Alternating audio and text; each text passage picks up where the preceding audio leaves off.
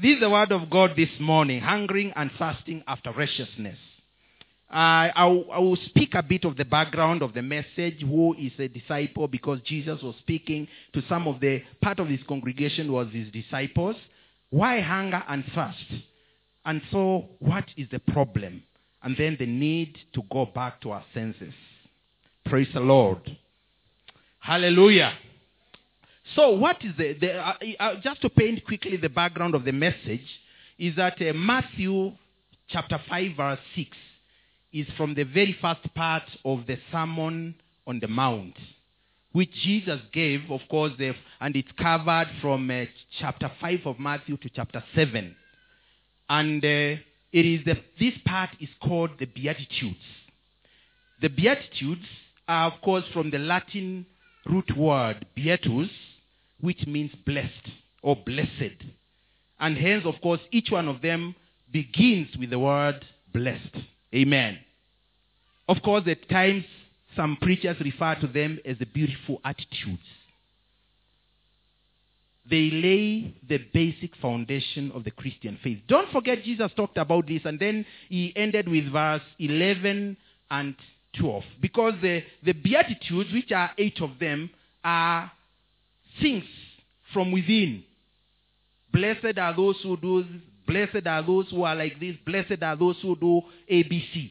But then verse 10 and 11 talks about, uh, no, 11 and 12 is, uh, uh, is uh, blessed are you. Now, when other people do something to you, when they falsely accuse you, I'm using your, my own words, when they revile you, when they persecute you, when they say all kinds of evil things about you, you are blessed. Amen. It says then, rejoice and be exceedingly glad, for great is your reward in heaven. Because they persecuted your own master. So my, my own question there is then, who are we? Because we are not, a slave is not greater than the master. Praise the Lord. And this is what builds up to the beautiful message that we keep referring every so often of being the salt and the light of the earth. That is the basic, the very basic message any Christian should get. Praise the Lord. So Jesus was teaching his disciples because don't forget the beginning of that chapter says, uh, as Jesus saw the crowds gathering, he went to the side of the mountain. And his disciples came and sat around him. They sat at his feet and he started to teach them. Praise the Lord. But then towards the end of the message, you realize it's like the crowd has grown because it talks about the crowds now. But the beginning is Jesus is speaking to his own disciples. Jesus was in the habit of speaking to the crowds from his own words. He was in the habit of speaking to the crowds by use of parables. But he spoke plain language to his own disciples according to Luke chapter 8 verse 10. And therefore this was one such occasion where you do not need to struggle to translate a parable as to what meaning Jesus attached to his message. Because they are very simple messages. Blessed are those who are merciful, for they shall obtain mercy. Blessed are the poor in spirit, for theirs is the kingdom of God. It's very simple. And uh, just to move on, because he was speaking to his disciples, I asked myself as, G- uh, as the Lord was speaking to me, who is a disciple? And the simplest definition of a disciple is a pupil, a student, an apprentice, or an adherent to the doctrines of another. A disciple embraces and assists in spreading the teaching of another, who is now the master or the discipler. Praise the Lord. He is a follower of another person. Praise. Are you disciples of Jesus Christ? So it means we are followers of Jesus Christ. We are students. You can replace all those, uh, those, uh, those nouns. We are pupils of Jesus Christ. He is our discipler. He is our master. Praise the Lord. Hallelujah. Discipleship, of course, involves uh, much more than just an outward change, but uh, much more uh, relating to an, uh, an, an in, in, inward change or inside change. We are called to not only learn the teachings of Jesus Christ, but also to live them. And therefore, if you look at the Beatitudes, there are certain things that a disciple of Jesus Christ is expected to do. Praise the Lord. Hallelujah.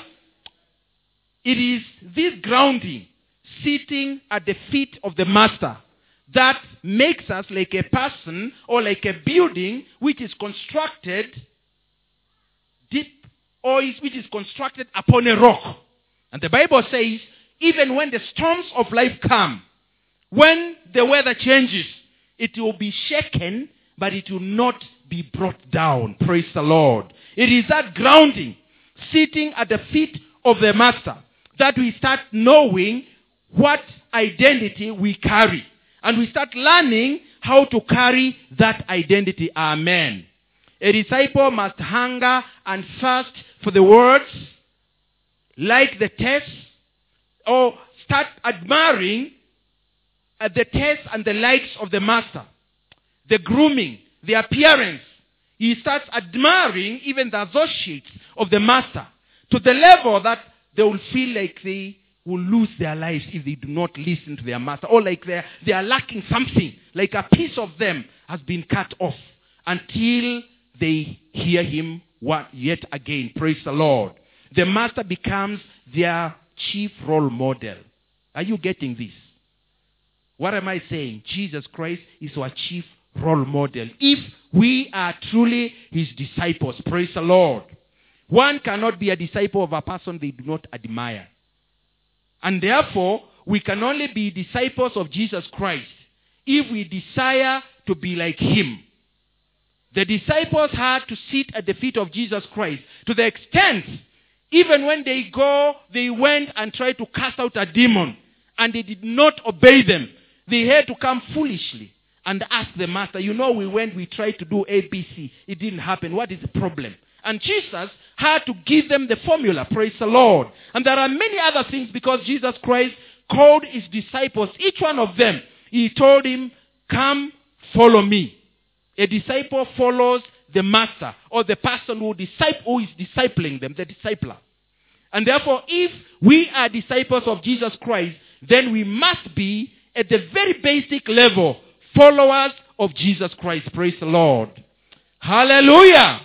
It is only after Jesus Christ was satisfied that the discipled, the disciples had been discipled enough. They had been schooled enough. They had been taught enough that he released them.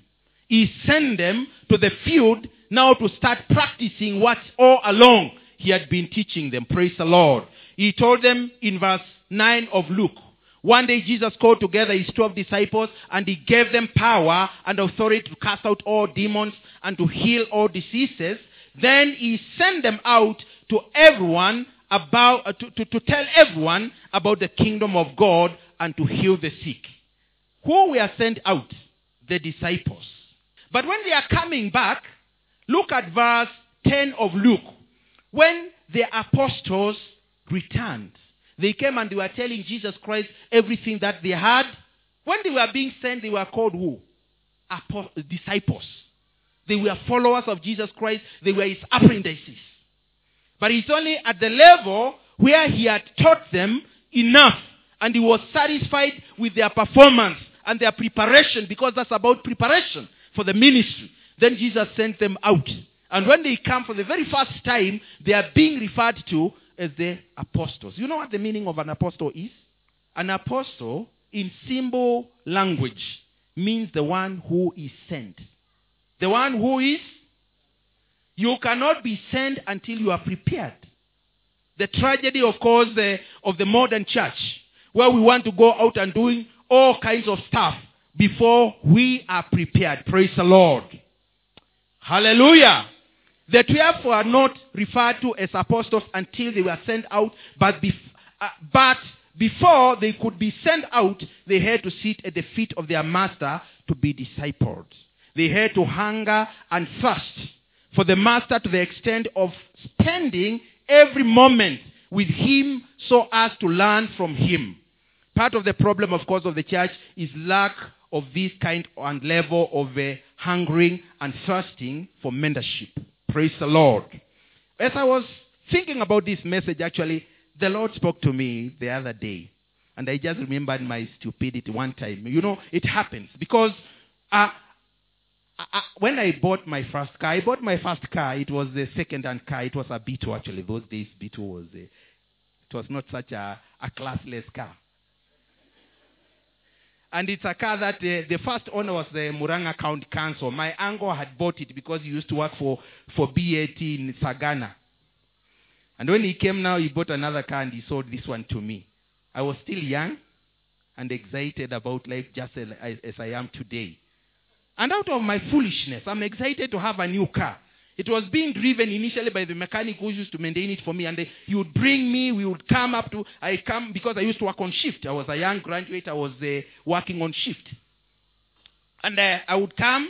I leave it with him. He does all kinds of stuff, taxi work and all that. Friday, I take it. I roll down, of course, uh, towards my rural home, uh, because my wife that time was teaching in a secondary school just next to our home, and life was good. But before then, the first day when I told this man, now I want to possess this vehicle fully. Perhaps out of malice, or perhaps God wanted to teach me a lesson that I will never forget in life. He brings the car to my home, my rural home. That days we, we, we not even have a, a wired uh, fence. Eh? It was the, the, the guys who come from Okampani, they know what we use those uh, bushes with thorns. Eh? So the home up to the gate, uh, there is a nice gate, but then outside, of course, along the shambas is the, those uh, thorn the bushes. Eh? And uh, I foolishly, he just told me, man, see this your vehicle? I said, yeah. You see the, the clutch, the accelerator, the brake, so the three pedals. Eh? And then the, the gear, the gear lever. I said, yeah. Of course, the steering, uh, steering wheel is obvious. So he told me now you can zoom. And foolishly, I started the engine. And uh, my second born son, not Jones, eh? the older, the elder son, jumped in. My two male workers jumped in. They thought uh, the boss can always be, should always be right. He cannot be wrong. And that's what a disciple is. I think God is also reminding me another angle. That they actually thought I was a good discipler. But I think I was foolish. I just uh, engaged gear number one and zoomed off towards the gate. And the car started moving. I got so scared. I lost my composure. I could not even remember how to change the gear. And I could not even remember. So, but God somehow helped me. You see, out of our foolishness, many times, God saves us from many instances when we should have died. But because we have not yet declared enough of his oracles in the land of the living, he gives us another chance. And he gave me another chance. Because I moved with that car, I'm still, you know, when you are scared, you, don't, you can't even remember to, to, to remove your foot from the accelerator. And thank God I was going uphill. And I drove, the car is moving uphill eh, until I didn't know what to do. I, I don't know where I would have ended. And the, until the gear lost its power because now you are going uphill and the car, the engine just uh, cut off. Eh? And uh, these guys came out, everybody with tears in their eyes and, uh, and, uh, and, and sweating and panting, sweating and panting. And I'm sweating and panting until this man comes running. I'm still on the, on the driver's seat. And uh, he comes running. He says, Are you laughing? Foolishly laughing, actually. And uh, I'm so scared, I think I should have been dead by now. And God reminded me last Sunday, actually, that this is how many times Christians take their lives. You get on the road, you don't have a road map, you have not been discipled, you don't sit with anybody to mentor you, to tell you how a Christian is supposed to live and behave. Because discipling is much more than knowing the Word of God. It's also about our conduct. How do we conduct ourselves in different, in different uh, situations? Many times the Bible says in, in Ecclesiastes that there is a time to speak and a time to keep quiet. And many times we need to keep quiet so that we hear others and we learn from them. But because we have not been discipled, everybody speaks and therefore nobody is listening to the other one, to, to, to anyone else. Praise the Lord. This is the tragedy, brethren, that the church is living with today. We need to thirst for the teachings of the Master to the level that you would want him to teach us how to pray. Can you remember the disciples asking Jesus Christ to teach them how to pray? You think they have never they had never been with Jesus Christ and they had not observed how he used to pray? But they wanted that lesson to think to think because it has come straight from the mouth of the master. So that they know we have been discipled in ways of prayer. Praise the Lord. Hallelujah. Many of us miss actually miss our pathway or our direction because of uh, not taking time to be discipled. Because you just live out like myself without knowing what to do when the car starts accelerating. And you can imagine if I was on a highway, I would have killed at least four people, including myself. And that's what we do with our lives, with our Christian lives. We need to hunger, we need to thirst for the teachings, for the grooming of the Master, so that we know how to conduct ourselves in every kind of situation. Praise the Lord. So that we also know that we should never be intimidated by any situation. This morning I woke up with a dream and I always remember when God taught me from Habakkuk that when he speaks to me I need to write my dream down and let another person, if I do not want to run with it, run with it. And I woke up this morning and the Lord was showing me something like uh, I heard uh, I was, uh, you know, somewhere with uh, a, a town I know, a small shopping center I know near my rural home, and I was with my wife and my and my son Jones, and uh, we went, and we parked the car. I was driving. We walked. We don't know what we were buying. We came back. We could not uh, place the car now, but it, not that, that it had been stolen. So I started looking for the car, and somehow I lost them.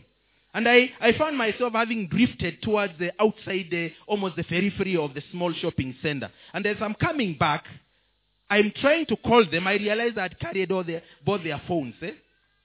And then when I heard my wife's phone ring, I heard somebody speaking in it, and I had not received it. And he was threatening me, and he was saying, uh, he's going to sue me. Know, he's like, he thinks he's speaking to my wife because I'm carrying the phone. And he says, I'm going to sue him, even for defamation and for falsely accusing me. And I said, What is this? I couldn't get I, I could almost get who it was, and I, I, it doesn't matter to me because that's not the lesson. And when I woke, I just woke up, and God told me, You have not received the spirit of uh, fear. Second Timothy 1 7. But you have, you, you have received the spirit of power, of love, and of a sound mind. A disciple must have a sound mind. You have a sound mind because you have been groomed to the level that you know when you should speak and when you should keep quiet and listen. Praise the Lord. When you should cast out demons and when you should simply command a situation to change because you have got the power to create in Jesus' name. Praise the Lord. What about, what is it about so much important about uh, hungering and fasting? Hungering is about uh, having a strong desire or craving for something. It's a craving or urgent need for food or a specific nutrient, a strong desire. That's from Merriam Webster Dictionary. To thirst is to crave vehemently also and urgently. You see, vehemently and urgently. To have a strong desire for something.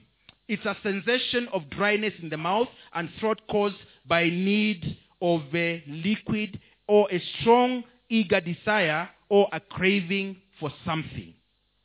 Hunger and thirst are natural expressions of the basic desire and need for food and water. Now I'm going back to the very basics.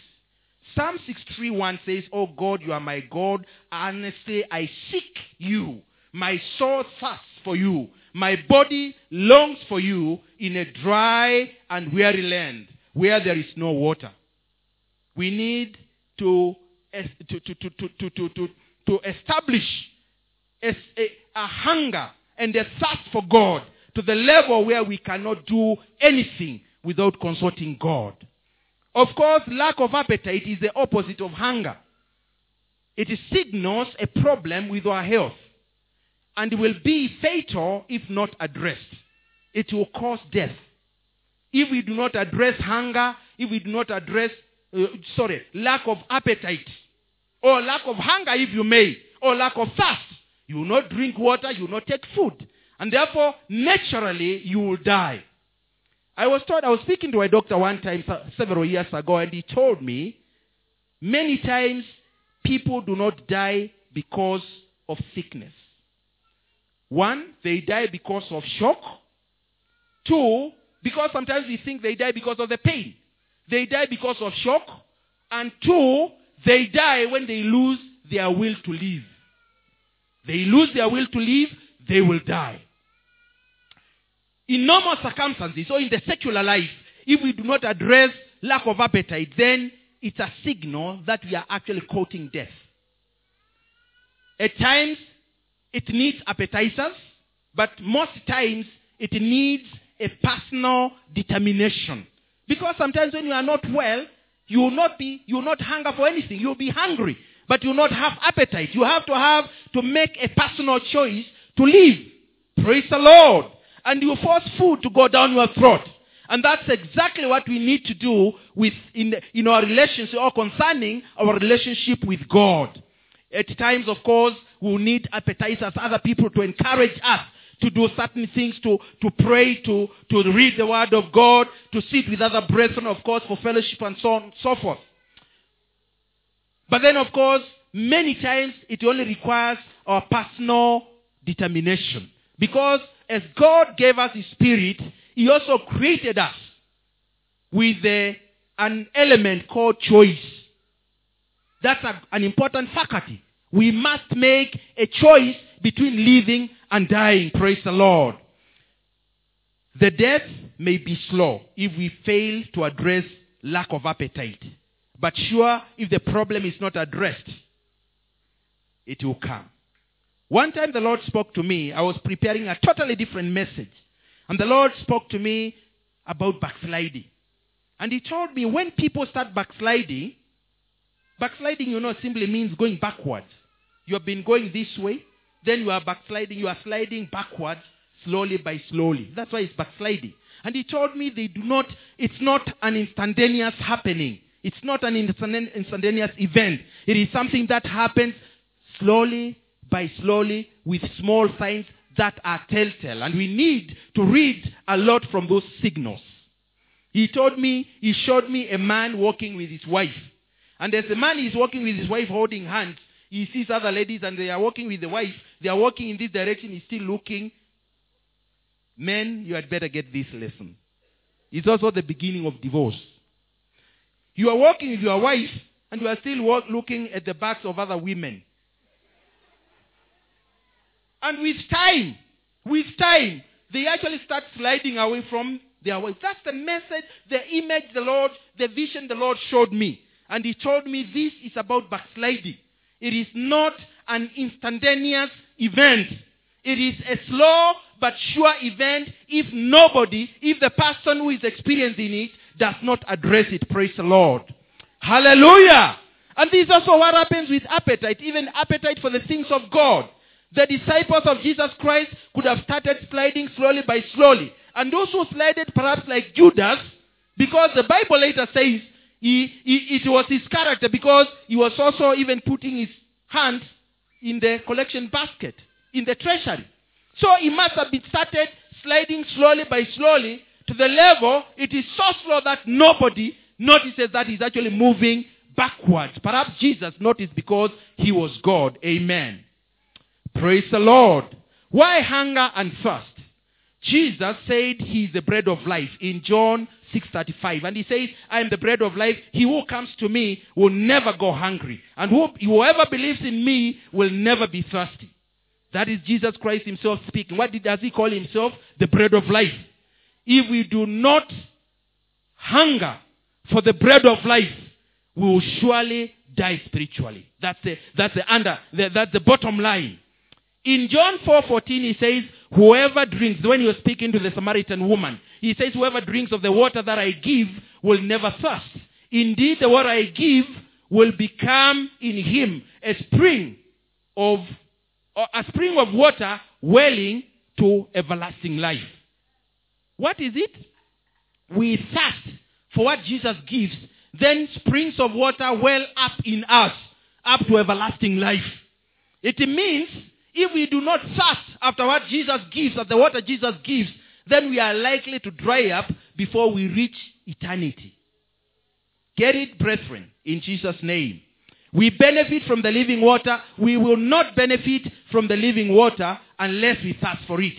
Nor from the bread of life unless we hunger or crave for it. Many suffer malnutrition due to wrong choices, craving for junk. What is it that we crave for? Of course, football is there, especially World Cup. How much time do we dedicate for prayer during World Cup? Now, there is one program my wife likes in, in Maisha this week. Eh? Is the uh, uh, these uh, soap operas, and all of us have something uh, that we like doing. You know, I, God was speaking to me as, as, as I meditated upon this word. And he reminded me the story of Lot. And you know what the Bible says about Lot? He went, of course, he accompanied, he didn't have the calling. Abraham had the calling. And when they, they started differing, Abraham told him, please choose, brethren cannot continue fighting. We cannot. We are brothers. So he told Lot, please choose the area that you want. And chose when, using his, uh, you know, carnal mind. He went and chose the most fertile land, of course, the, in, the, in the wilderness. And God told Abraham, now that uh, this guy, now I'm using my own words, this guy has gone, he was your extra baggage. You know, sometimes we don't thirst because of extra baggage. We are carrying, we are so careful about the problems of other people that we forget being careful about our relationship with God. Praise the Lord. A disciple always cares about the relationship with his master or her master. Praise the Lord. Because it is the master that matters.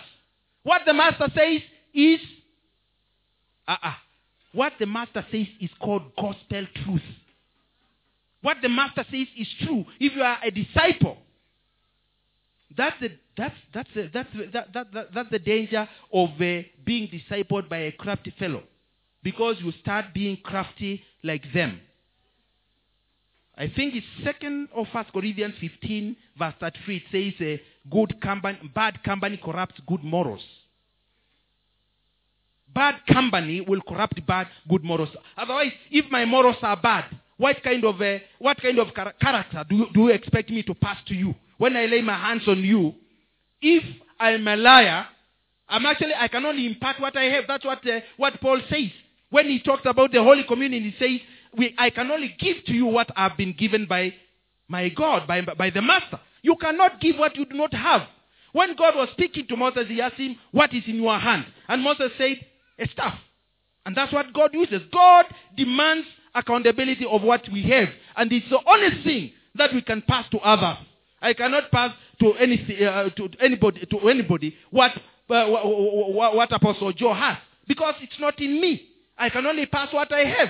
Praise the Lord. And therefore we need to choose our disciples or our masters, those who disciple us. We need to be careful as we choose them in Jesus' name. Hallelujah. Oh, hallelujah. So Lot decided when he chose the best of the land, he went and he pitched his tents, surprisingly, facing Sodom and Gomorrah. So every time as Abraham is calling upon the face of God on the other side, which was supposedly dry, but God made it fertile. Because when God spoke to Abraham, he said, Look and see, as far as your eye can see, I will give this land to you, and I will bless you. Praise the Lord. Oh, hallelujah. And as Abraham was seeking the face of the Lord, Lot was actually, his tent was facing, not facing away from Sodom and Gomorrah, it was facing Sodom and Gomorrah. Is the World Cup was the scenes that were happening in Sodom and Gomorrah. And he paid, he paid with his life and his reputation. Because when Sodom and Gomorrah were run down by foreign forces, Abraham was actually one of the captives. No, no, so Lot was one of the captives. And it took the man of God, Abraham, to go after Lot, to go and rescue Lot, his wives, his children, and his children's children, and everything that he owned. He was one of the spoils of war. When you become a spoil of war, you are like a good, like a like a mkate, ama mbuzi. You are not a human being because you are actually virtually a slave. Praise the Lord. We need to be careful who mentors us, who, of course, disciples us. Praise the Lord. Hallelujah. It also calls for good training, of course, by parents, the young ones. so that uh, they start espousing the right values in life. Praise the Lord. It's about being discipled. My son might not remember, but when he went to class one, I always remember this because it challenged me. He used to hear when we were reading the, the Bible. And he went, and you know, I'm not very beautiful, am I? So he went, and when he entered the, uh, when he reported to school that day, the elder sister was somewhere in class three, class four. Oh no, class five or so. And this young boy is in class one. And therefore wale mabuli wanakuja wanamwambia, hey, wewe, umetoka wapi na hii masikio kubwa kama chapati? And you know, he remembered the word of God, discipling, discipling, hungering and fasting for the right things, for the right values in life. You know, he looked at them and he said, look, actually when God created me, he looked at me and he said, I am beautiful. So what is it? That they went to, my, to the sister, they said, eh, eh, we were shocked. We were trying actually to, to joke. You see, now it is a joke. It's not intimida- intimidation or bullying. We're trying to joke with your, with your brother. And he told us he is created in the image and the likeness of God. And God looked at him and he said he's beautiful. The importance of mentoring the young ones. Part of the problem is feasting on junk food. You know, part of many, many of us do not eat well in normal life now, secular, because we we start we crave for those uh, junks, eh? Junk junk stuff, eh? Coke. No, no, no. I don't want to be accused by Coke. Call it whatever you want. I mean, those that the stuff that you know, you know it's not good for your health, but you crave for it, so that when you go home and you find a balanced diet, you, your stomach is already full, and that's us. Because when we fill our minds and our hearts with junk, those stuff we watch, some of them are so dirty, we would not want. Actually, we went one time and my wife sometimes he's scared of uh, couples meetings. Eh? Because we went, we used to have a nice group. We used to encourage one another, to exhort one another. We would go out and pay for ourselves and speak to our lives. And one time, brethren are sharing with us and they are telling us, you know, after those pornos, they are very good for, for couples. And I said, that's madness, honestly. Because when I fill myself with garbage, it is garbage that will be flowing out of my heart and through my mouth and through my mind. And I start seeing images of garbage. And that is where the stage many of us are. And therefore, because our hearts and our minds are already full of garbage and junk, why do you think it's called junk? Junk is garbage. So that food we eat, we crave for, it's called junk because it's actually garbage. It's, not, it's only supposed to help you survive, but not to add to any of your nutritional needs. And that's the reason some of us are still limping, even when we are supposed to be teachers. We are supposed to be, to be, to be apostles. We are supposed to be prophets. We cannot as yet prophesy because although we have been in the discipleship pathway for a long time, we are taking too much junk. Praise the Lord. Uh-uh. Uh, if you are not uh, happy with me, just know this is the message that I got from the Lord. So you'll excuse me. Praise the Lord. Hallelujah. When our tummies are full of junk, it leaves no space for real nutritious food. We need to go back to our senses and ask ourselves what it is that we crave for every time we wake up in the morning. Is it God? What is your first priority of the day? Praise the Lord. Hallelujah. Oh, hallelujah. Part of eating junk is also allowing worry to take the, back, the better part of ourselves. Because Jesus warned about it in John, in Matthew 6. He said, if you are so worried about the issues of life, what you will eat, what you how you will dress, where you will spend your night, and so on and so forth. What is it that is different between you and those others who do not know me, who have not been discipled by me? My own words again. Don't they just crave for the same things? Don't they get, just get worried about the same things? And then that's where the verse we like quoting comes in verse 3 of Matthew 6. But seek ye first, crave for the kingdom of God, hunger and thirst for the kingdom of God, and all these things will be added unto you. Praise the Lord. Oh, hallelujah. Oh, hallelujah. We need to learn to thirst and to hunger for the kingdom of God, for the teachings of Jesus Christ. If we are his disciples, so that these other things can be added unto me. Let me tell you my story. You see, I am not a, of a very big stature. But nobody shakes me. Not even in my place of work. It doesn't matter their seniority. But I know how to respect my seniors. I honor them because the Bible reminds me as a Christian who has been discipled under the feet of the Lord Jesus Christ. I need to honor authority. This is where we miss again. Because the moment we are not discipled, we do not know protocol. So we think we are equal to everybody. Being a child of God, unless you are schooled in the school of God, does not amount to much. In fact, it's as disastrous as trying to drive my old B2 without, without having sat in a driving class. Get it? It is that dangerous. And it's more dangerous because here we are talking about matters of eternal life. We are not talking about driving on Kenyan roads. Praise the Lord. Oh, hallelujah. We need to go back to the basics. The prodigal son missed his path because he was perhaps did not have enough time to be schooled by the master, who was perhaps the father. And he decided to move away from the grace of the father. You know, the moment you move out of the grace of the father, the grace of the father does not cover you. Uh, uh, uh, if I walk into Uganda now, I will still be a Kenyan citizen until I change my citizenship. But I will still go, and the laws of Kenya, although I'm a Kenyan citizen, the laws of Kenya will not apply in Uganda.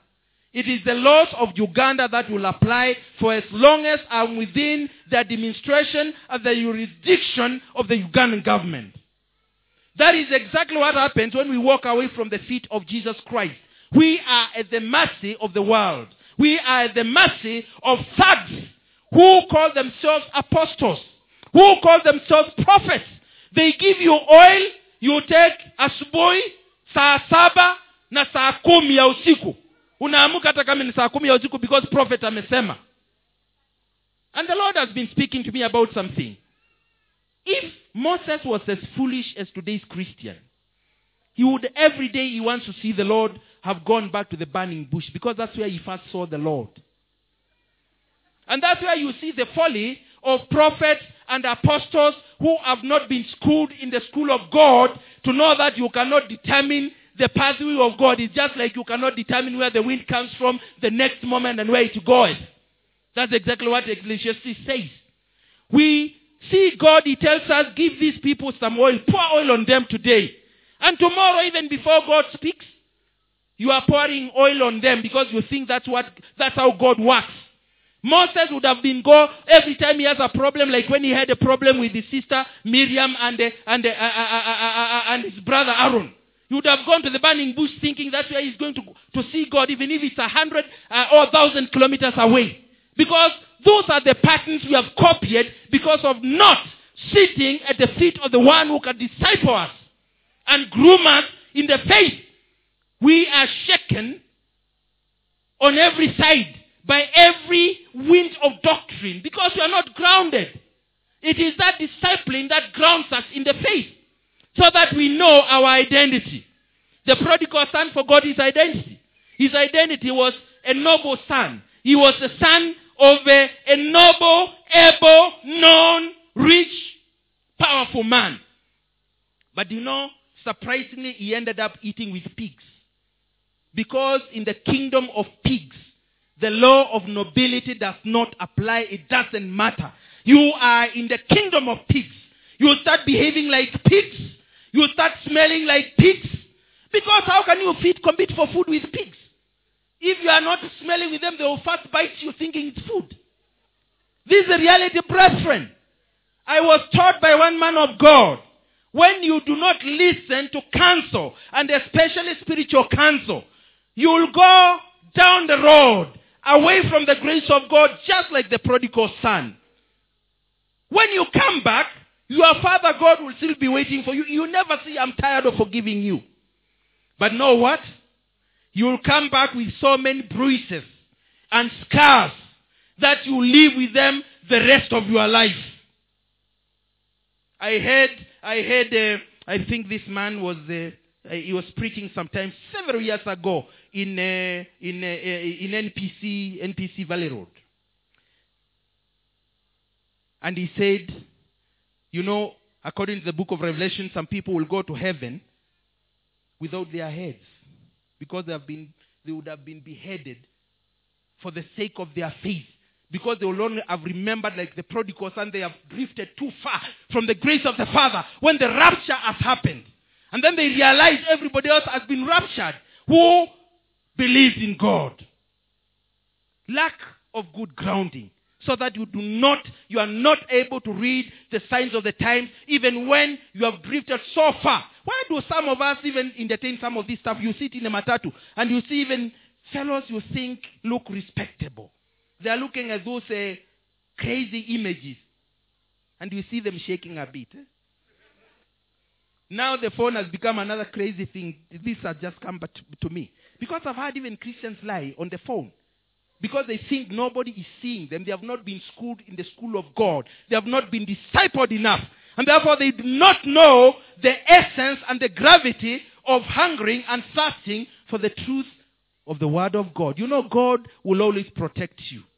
One of the things I've learned when I was telling you, I'm not a big person, but I, I, I am not intimidated by anybody. When my boss comes to me, I tell them the truth. If I've not done an assignment, I've not done it, but it's in the pipeline. How far? Give me one day, sir or madam. And I'm done. And I did that my first my first instance. I was a young a, a, a young forecaster. You know, I started as a forecaster, meteorologist. And this boss comes and he asks me, young man, how come now you're analyzing an empty chart? And I said, sir, I knew the story. I said, sir, the data comes in batches, three batches. And you have only received the first batch, so there is no cause for alarm. And somebody, these guys are looking at, you know, I'm, a, I'm foolishly a, a young guy and I'm just speaking to the boss carelessly. I didn't know. But I thought speaking the truth is what will be my salvation because I'm a Christian. And he said, eh, so you have told me there is no cause for alarm. I said, yes, sir, there is no cause for alarm. and he told me, threateningly, he told me, I will come back later. And I will actually come to confirm that there is indeed no cause for alarm. I said, Yes, sir. And uh, when as he was walking away, one of the older guys came running. He said, My friend, you are so lucky. Times have changed. If it was during what I said, there is nothing that has changed. And I asked him, What is what is worse? Lying that I have the information I can do and suppose the information does not come. So what is it that will be plotted so that I analyze a chart that has got information? I remember telling one of my bosses in recent times because he was giving, I was actually, I had worked so, so, so, so crazily. I had slept for three nights. I was sleeping 3 a.m., 3 a.m., finalizing. That's how, that's how, that's how diligent I am at work. So that you don't, I don't talk to you like this and you go and become careless at work and you say you are not intimidated by your boss. You have to do what is supposed to be done. So when I've got an assignment, that's how I created. A, a, a, God has helped me, covering me with His grace that covers me like a shield. But He cannot cover you with His grace if you have drifted away from His grace, from His feet. And uh, this day, the boss calls me. I was actually almost fainting. I've not slept for three days. I've slept for no more than seven hours in total. Perhaps, perhaps slightly more. And then he calls me back. I'm going home, and it's almost 7 o'clock. And I tell the driver, that time I was uh, having the courtesy of being driven. Eh? I tell the driver, the boss is calling, let's go back.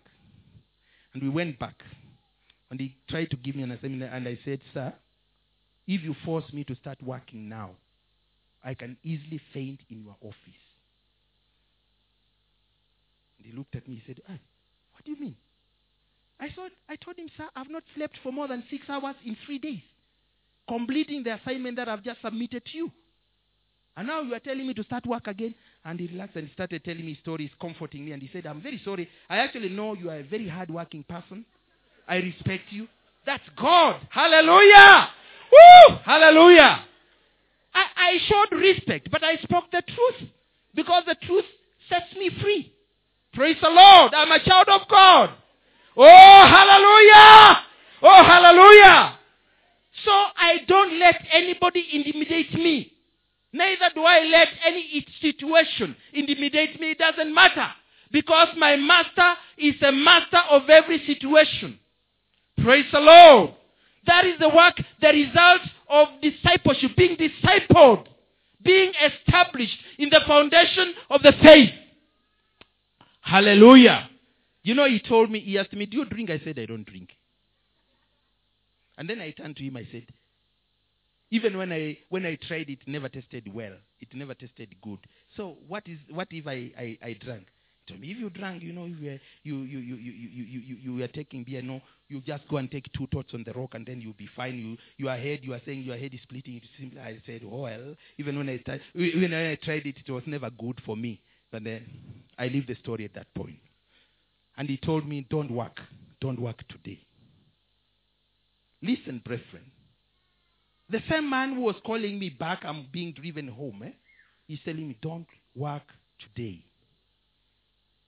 Tomorrow, take your breakfast, just walk around, take your time, relax. If you have got anywhere like hills or mountains where you can go to, go and walk there. And then come back in the evening. Now ananipatia mawaidha. You know that's good, eh?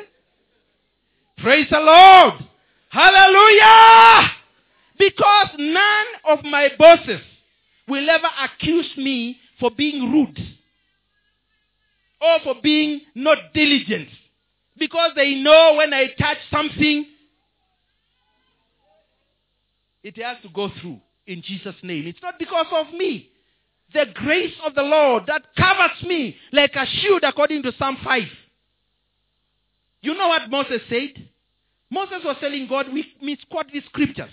We talk about Moses and the presence of God, and God, Moses talked to God in uh, Exodus chapter 3, and he said, God, if you have found favor with you, then show us your presence. And he is beginning with God, and God says, Yes, you have found favor with me. And he told us, he told he told God, God, if you have found favor with you, then show us your presence. You know what he said about the presence of God? He said the presence of God is a sign of his favor toward them. What is more? Is it the presence of God or the favor of God? The presence is only a sign of his favor. He will not go with you unless you have found favor with him. The presence of God is the sign, is a signal for others to know this man has found favor with God. Praise the Lord. Oh, hallelujah. I'm winding up, although this brother is not stopping me. We need God to go back to the basics, brethren. The prodigal son had to be, for the prodigal son to be restored, he had to come back to his senses and remember his identity. I am a disciple. So every time my anger tries to rise up, I remember I'm a disciple of Jesus Christ. And you know my anger actually can kill. Let me tell you. The anger of a Christian, a child of God, can kill. And then you start struggling with issues of going to repent to God that I think I caused the death of so and so. We need to be discipled to the level of controlling our anger because you have been given the spirit of power, of love, and of a sound mind. When you are of a sound mind, you make choices like a gentleman and like a lady. A lady and a gentleman who listens to God, who has the heart of God. The love, the element of love. You love the other fellow, you do not want to cast them to death, no matter what they have done to you. Let God be the judge. Let God be your avenger. Let God do the revenge for you. Forget about taking revenge in your hands because that's not part of the discipleship lessons that you got from Christ. Look at these uh, beatitudes. They sound nice, actually. And if every Christian actually showed those, you know, practice the beatitudes, life would be so good. Would actually, everybody will say, hey, hey there is a, a church there whose members are totally different. Hata ukiwa provoke, hawakasiriki, hawalii kwa sababu ya hasira. Sometimes wanalia wakikuhurumia. Praise the lord. Jesus cried over jerusalem. He didn't kill jerusalem and yet he was the, the only begotten son of god. As we have been engrafted to god through the atonement work of jesus christ he was the only begotten son of god he cried over jerusalem because of the sins of Jerusalem, the rejection that he experienced, in Jerusalem, he cried over the city. And he was saying, I wish Jerusalem knew the person who is speaking to it, the person who is living in its midst. And then they would be saved. I'm using my own words. I'm using my own words. He never cursed them. The only thing that I remember Jesus cursing was the fig tree. If you want to go and curse fig trees, don't curse other people.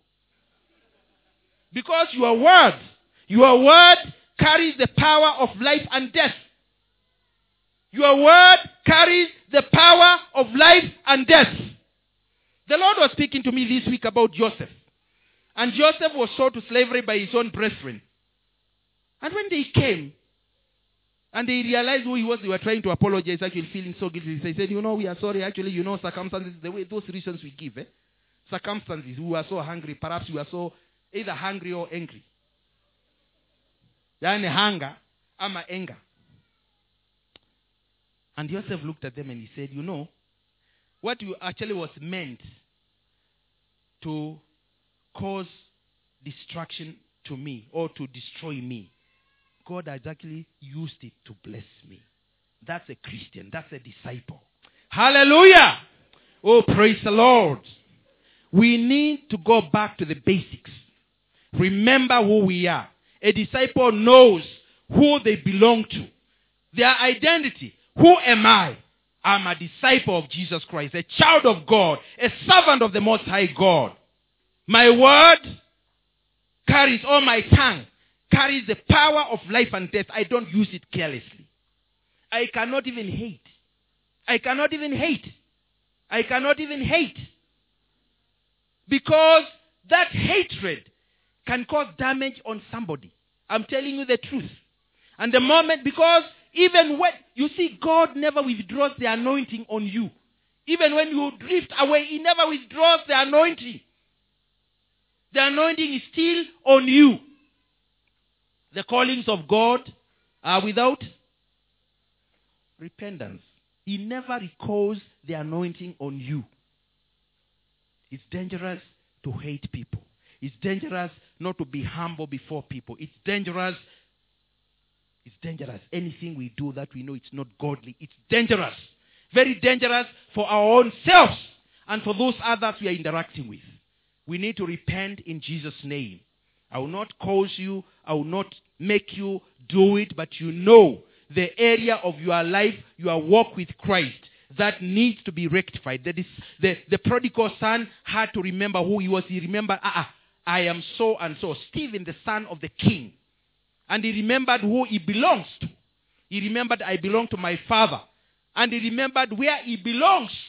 He belongs to the household of the father, where even workers had enough to eat, satis- get satisfied, and there will still be a remainder for anybody else who comes after them. And he had to desire, to hunger, to thirst, to crave to go back to the household of his father. That's what we need as disciples, brethren, in Jesus' name. Let's lift our hands in Jesus' name. Father, we thank you. We bless you. We exalt you, Lord. We worship you, King of kings and Lord of lords. You have spoken unto us, O King of glory. We pray, Lord, any area of weakness, any area, Lord, that has put your name into disrepute, O King of glory we repent. We confess, O Lord, and we repent, O King of glory. And we turn, O God, to go back, O King of glory, to sit at your feet, O King of glory. To be discipled, O Lord, to be grounded, O King of glory, in your word, O my Father, in the name of Jesus. Let's say these words in Jesus' name. Father, in the name of Jesus Christ, I bow before you. I confess, O King of glory, every failure, Lord, every moment that I've drifted away, Lord, from your feet, O King of glory, every moment I have drifted, O God, from your will. Lord, I have suffered because I've been on my own, O King of glory. Because I am outside your grace, O God. And now, Lord, I want to confess for on those, those moments, O King of glory. And repent, O God, for putting your name to disrepute, O King of glory. Now, your spirit has reminded me of my identity. I am your child. I am your disciple.